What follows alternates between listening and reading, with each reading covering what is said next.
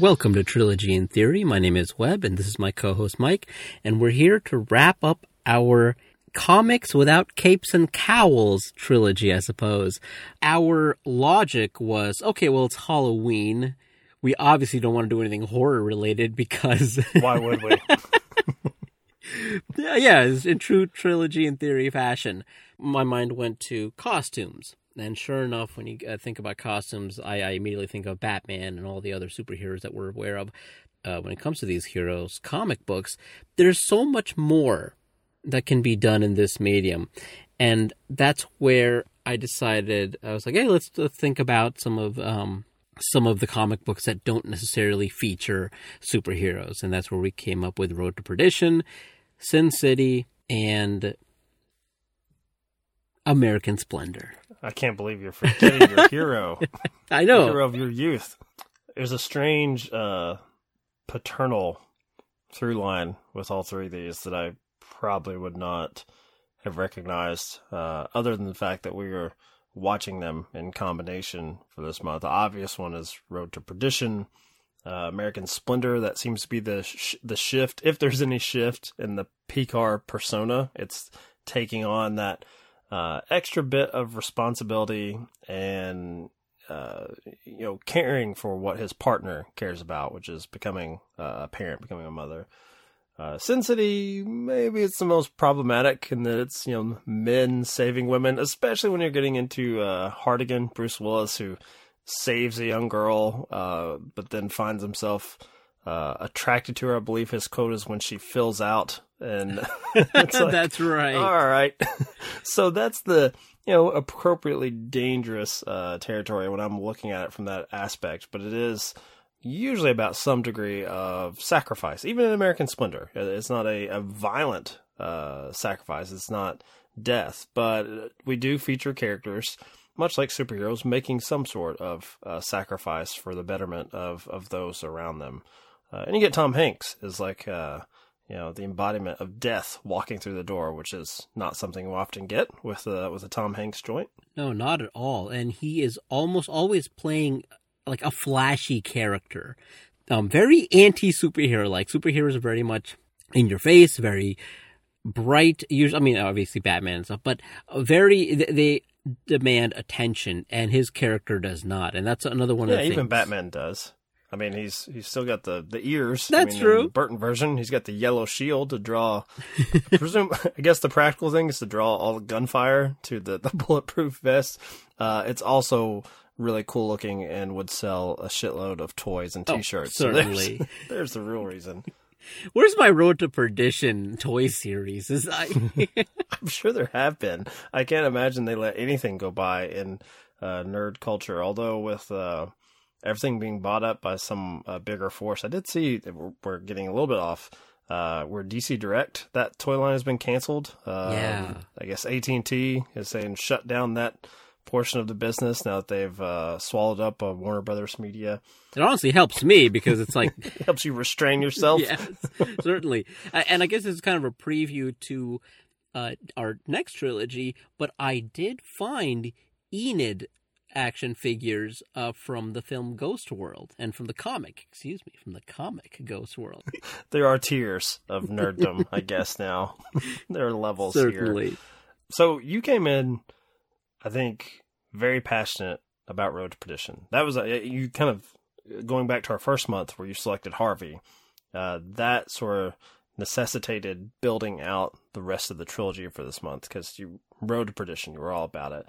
Uh, listening back to American Splendor, you were kind of late to the game on that one a little bit, uh, but you you adored it, and it was weird when we finished up with Sin City uh, how you had you had taken a turn on it of uh, hate watching it with a dear friend and then like coming around to it uh, later. So you've kind of you you've got a, a, your own arc yourself in this trilogy with your selections for this month. I guess I have different levels of love, I guess, for each of each three of these and how they came about.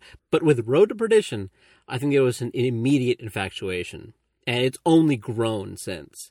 Uh, and that's one of the things I'd really wanted to discuss with you is that what is it that you want from a comic book adaptation? Because, well, I think often the culture online is very much we need something that's incredibly faithful to the source material.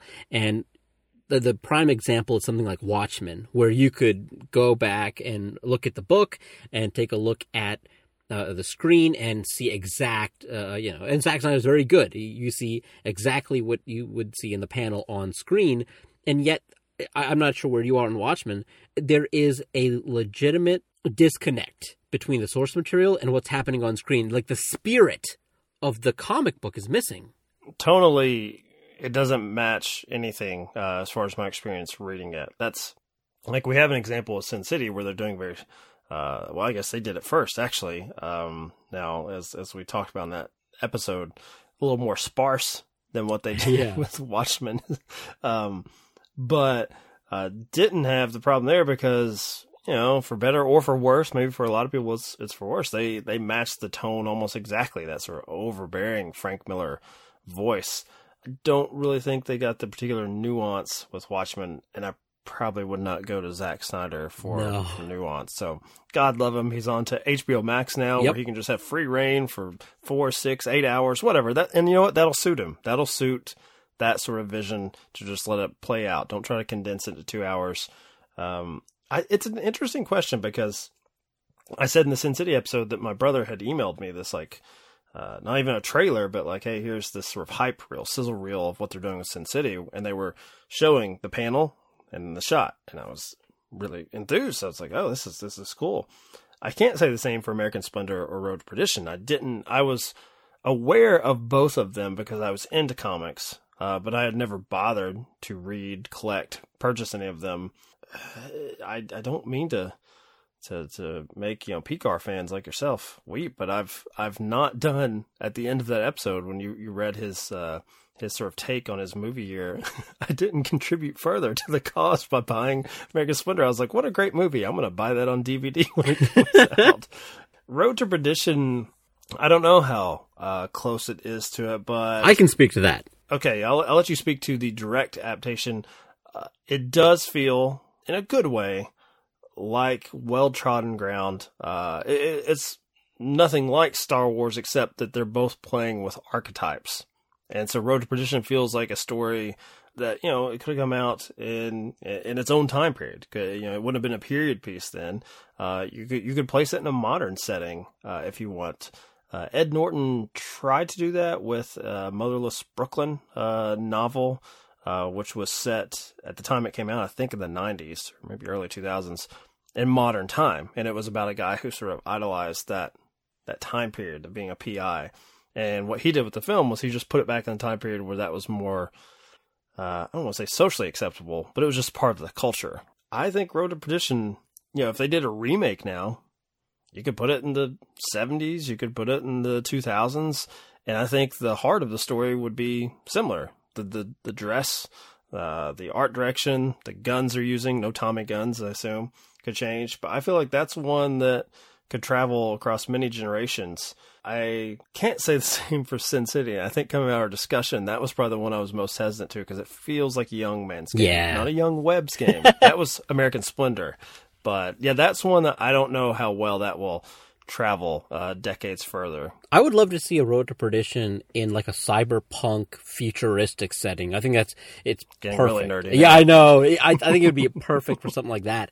And what's really fascinating about each of these three films is that you get a taste of what comic books offer. It's not always the same, you know, superhero. As much as I love looking at like older comic books where Captain America is punching Hitler in the face, what these modern comic books have allowed us to do is to explore very different stories in a completely different medium. Uh, so Sin City is like this neo noir genre piece, very very pulpy.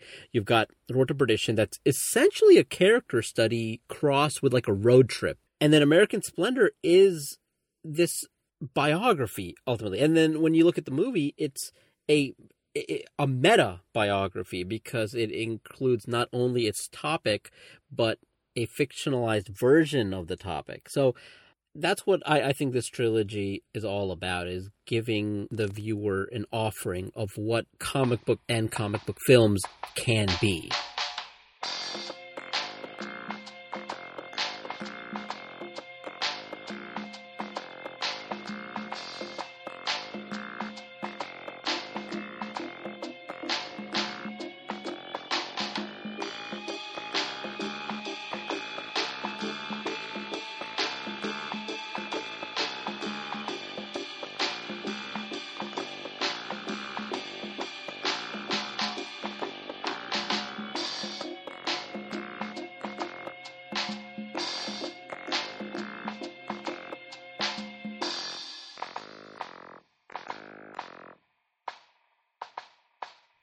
Well, because they're about the form, really. They're about comics uh, in a way, like uh, more explicitly, uh, as far as within the narrative itself in American Splendor, it's about a guy making comics. Um, uh, Sin City uh, is basically a uh, one long advertisement for Frank Miller's work in that medium. And there was uh, a, an interview on the Daredevil DVD, uh, the Ben Affleck one, where they they were basically just uh, it had nothing to do with the movie itself, but it was just talking about here are all the famous guys that worked on Daredevil. Oh yeah, um, and it was it's kind of sad in the context of what happened to Frank Miller after Sin City because uh, we talked on the episode. Neither one of us watched The Spirit, so his his attempt to to, to get into movies proper, I guess. Uh, but he's had a very up and down career with with Hollywood. I think he wrote the script for RoboCop two and three, I, I, believe, I believe that so. they didn't use. And in that interview on the Daredevil special features, he talked about how when he got into comics, he was trying to make them uh, more cinematic. Uh, and now his goal would be make movies more comic book like and make you know comics should and if you go to something like uh you know i think dark knight uh is it strikes again? Is that the sequel um, it is. the, around the turn of the century? That is not i mean that is clearly not attempting to be cinematic in any way. Um so it's interesting with his career to a point not getting into his uh political views at all um as far as seeing a man wrestle with uh, the form and how it will be translated. So it, it fits with your chosen theme. Uh, American Splendor, they, they, they put that out there where you, you get to see the real guy, the actors they cast, and, and him sort of commenting on that. Uh, this is all one way of saying that, um, Road to Perdition probably is the most effective for the general population because they can come out of it not knowing it's necessarily about comics, but because of that, it may be the most effective in getting someone to actually try out the medium because there's that surprise like oh this i mean i could just read these type of stories in here? Um, it's not as overbearing in that regard. Another one i thought of was a, a history of violence yes. uh, cronenberg i was just going to uh, mention which that is, one too yeah, uh, but apparently he he wanted nothing to do with the book. He's like, I'm not going to read it. I want to do my own thing. Just give me the premise, and I'll I'll run with it. So, um, I mean, but what do you think? What which one, if you were showing any of these three films like to someone that maybe wasn't into comic books do you find that one would be more effective or is trilogy in theory just a, a runaway success as well we're three for three i'm promoting this art form well i mean despite the films that we choose and why we choose them the podcast is a runaway success regardless but for this month uh, the adaptations of each of these are very different. Sin City is pretty much a shot for shot adaptation. American Splendor, while it features a lot of the dialogue, it's almost an out of body experience. Uh, while you're re- while you're living through some of the events of this character, you're also living through the character living through the events. So I think that's really fascinating as well. Road to Perdition, as you mentioned, I think this is absolutely correct. It's probably the best entryway into comic books, perhaps, uh, because it is. The, it's your best entry point into uh, trying to introduce someone to comics if you want to steer them away from the idea that it's just capes and cowls, Yes. as you put it. Even though, before some nerd on Twitter points it out, uh, Tom Hanks maybe kind of has, you know, he has a, an outfit as far as the time period. He's no different from anyone else, but he definitely, when he's walking through that door, uh, he has a presence. Uh, Marv, uh, sort of the same thing, uh, the way he's drawn. Uh, probably not Pekar. As much as you, I, I would love to throw you a bone there. Yeah, they they never attempt to make him young Brando in any one scene. No. Not with a live actor, anyway. Road to Perdition, uh, the adaptation is quite different in its, I suppose, the way it comes across. The comic book is very pulpy. It's actually closer to Sin City than it is the movie that you see on screen. The movie is very much okay, let's take these characters, their lives, and make everything much more subtle. There is a lot of gunplay and ass kickery in the comic book that is not present in the film. And as much as I love to see that in film, I think Mendes did an excellent, excellent job of finding what would work on screen. It's it's he takes the book and he really does uh, mine it in the best possible way because I guess the spirit of the book is there, even if the exact scenes are not. And some of the exact scenes are there, but it's done just perfectly. Uh, and I do love the comic book, I really do, but it's a very different experience reading it. It does feel more pulpy, it does feel more like Frank Miller. That's not exactly, I guess, what I wanted on screen. So if it was a direct adaptation, I probably would have been upset. Not well, not upset. I, I would have been a little let down, underwhelmed. You would have been upset. Young Webb would have been certainly upset um, with all of that knowledge that you've accrued now. I would pitch it that it's more like the, the film version because I've I've never read the comics.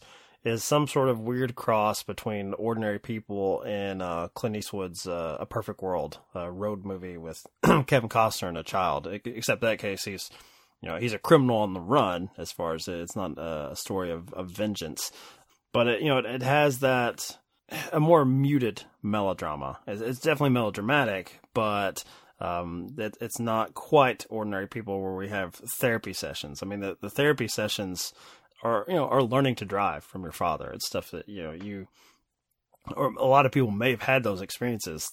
they just haven't had them out of necessity to uh, rob banks with your dad, yeah. that, that, sort of thing.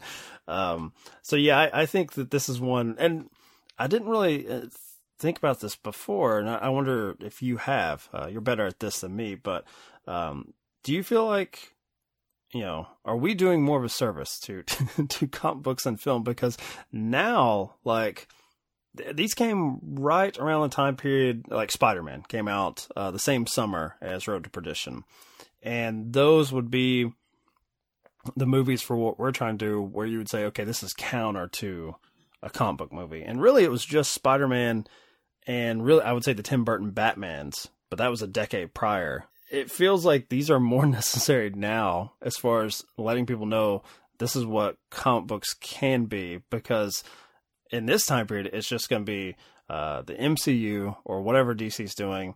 And even when you have something that I believe was based off of, I don't know if it was Vertigo, um, The Boys on Amazon, the Garth Ennis adaptation. Oh, that's, right. that's been very successful but it's still playing with the ideas of superheroes. They're just saying this is the adults only version, so it's more akin to to a Watchmen. Uh, what's a? Can you think of a more recent one uh, that was a comic book adaptation that got some acclaim for bringing? Uh, you know, I don't want to say more serious fare, but maybe more grounded uh, affair to the to the silver screen. I can't I can't really think of one. I mean, Scott Pilgrim comes to mind, but there's nothing grounded about Sir, Pilgrim. Look, our first failure on Trilogy in Theory was the Michael Cera month. We can't go back to Cera. He's banned from the show. He's killing our numbers. Except for Juno, and that was all Ellen Page. That had to be Ellen Page, possibly Diablo Cody, Jason Reitman. We may go back to them. Cera, you're off the show. Off of it. And even that was 10 years ago. Scott Pilgrim. So I've got one. It was a failure. Uh, I had to Google it. I'm not saying this just came to me. Uh, the Kitchen with uh, Melissa McCarthy, oh, uh, Tiffany Haddish, and Elisabeth Moss. That was based on a comic book. Um, I don't think that's going to win our argument like our early 2000s run that we have here. That's like, this is what comic books can be when you adapt them correctly on film. No, and that one actually didn't even, that one didn't even look very good you know, Google, it's just proved my case. I just like, I just do the little scroll to the side through the images. Superhero, superhero, superhero. Like, you know, it's, I just wonder if uh, the battle has been lost as far as, as far as that goes, uh, of getting something non superhero related, uh, as far as it, you know, would they run from the idea of being a comic book movie now because that's so defined by Marvel success? And if it's not marketable, if it's oh excuse me if you can't make like a toy line out of it. Like as much as i want to have that harvey Pekar like action figure. yeah i'm not sure. 30 days of night art school confidential i suppose barbed wire like none of this is recent and none of these are very good. What webb is really saying here is that when he came up with this concept for this month uh, it was really easy for him to pick out the three. oh, you know what? What about comic books in like the TV medium? Something like uh, Riverdale. Ultimately, that's maybe not the classic Archie. I haven't kept up on my Archie reading, but have you kept up on Riverdale? no, is not that a show that you watched. Okay, not at all. And I mean, if you count Hellboy as a superhero, maybe that's the most not. I mean, and I, w- I would argue that Hellboy and Hellboy 2, the Del Toro ones, are successful because I don't know how much money they made. I can't believe Hellboy 2 was uh, greenlit. I'm not a huge fan of either of them, and that's probably going to get all, just another thing on the list of things that will get me banned from film Twitter. I mean, you have to do a lot to get banned from Twitter, as we've seen from many of the alt right. They're still going right away, plugging their nonsense. So I would hope Twitter would not make an example out of you for not liking Hellboy 1 or 2.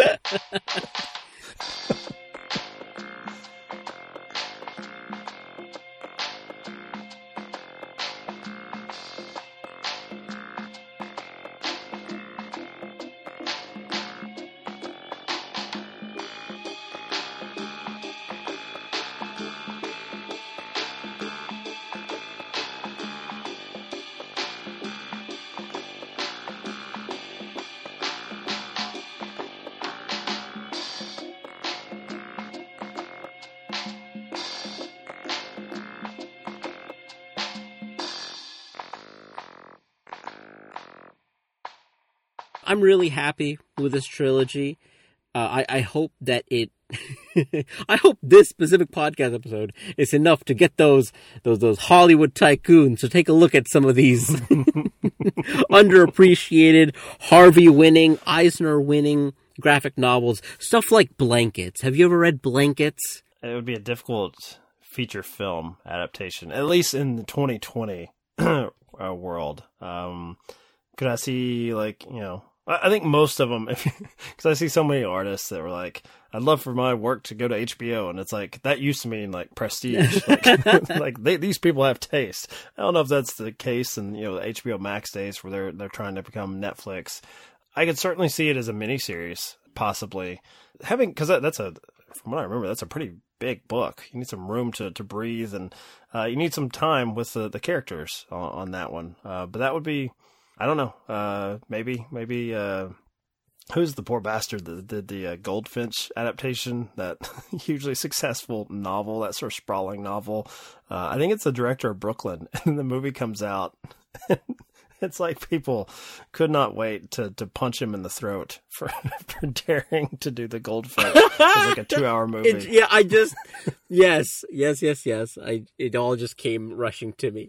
I would uh, I would bet that it would go in that direction. Webb, if if someone decided we're going to do blankets a feature film, it would be Webb hate tweeting some filmmaker trying to bring this thing that you asked for, and you'd be like, no, no, no, you fucked it up. Well, you know what? Away with you. You bring up a really good point in that do we even need adaptations of certain material like blankets and and actually craig thompson's follow-up to that was habibi which is bizarre and wonderful and weird and i don't recommend it to everybody but uh, something like uh, brian lee o'malley after he did scott pilgrim he did a book called Seconds, which is also really, really great and, and hardcore character study in kind of a supernatural setting. Really, really great.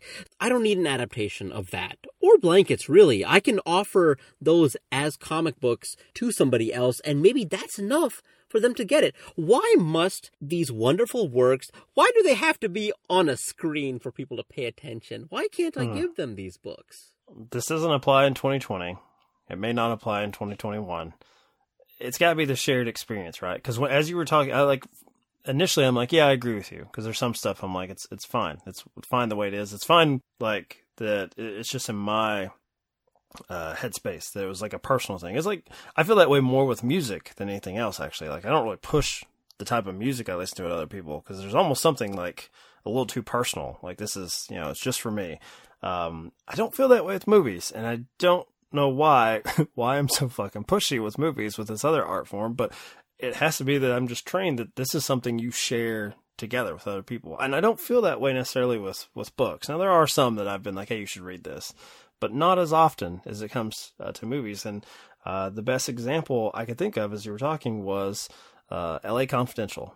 If I had read L.A. Confidential before the film came out, I would be like James Ellroy himself, where I'm like, I, I've written something that can't be turned into a feature film. And that was the goddamn point of it. like I wanted to write something that could just exist as a book. Going back to the Frank Miller interview on the that Daredevil DVD that I cherish, and I'm I'm one of uh, a few. Not even Ben Affleck or his family cherish those DVDs like I do. Uh, but LA Confidential gives you a very different uh, cinematic experience than what you would get from the novel, and yet they're both uh, true to what the author's intents were, even with all the changes and all the, the, the cuts they had to make to get down. And uh, we should really talk about LA Confidential someday. Webb. I think so. Maybe we will. I think we'll. I think we will find the time. Right on. I think this trilogy was absolutely, as you said, a runaway success. Um, and I look forward to our next one. And I think we'll transition very, uh, very smoothly into the next trilogy. More comics, more nerd shit. yes, yes.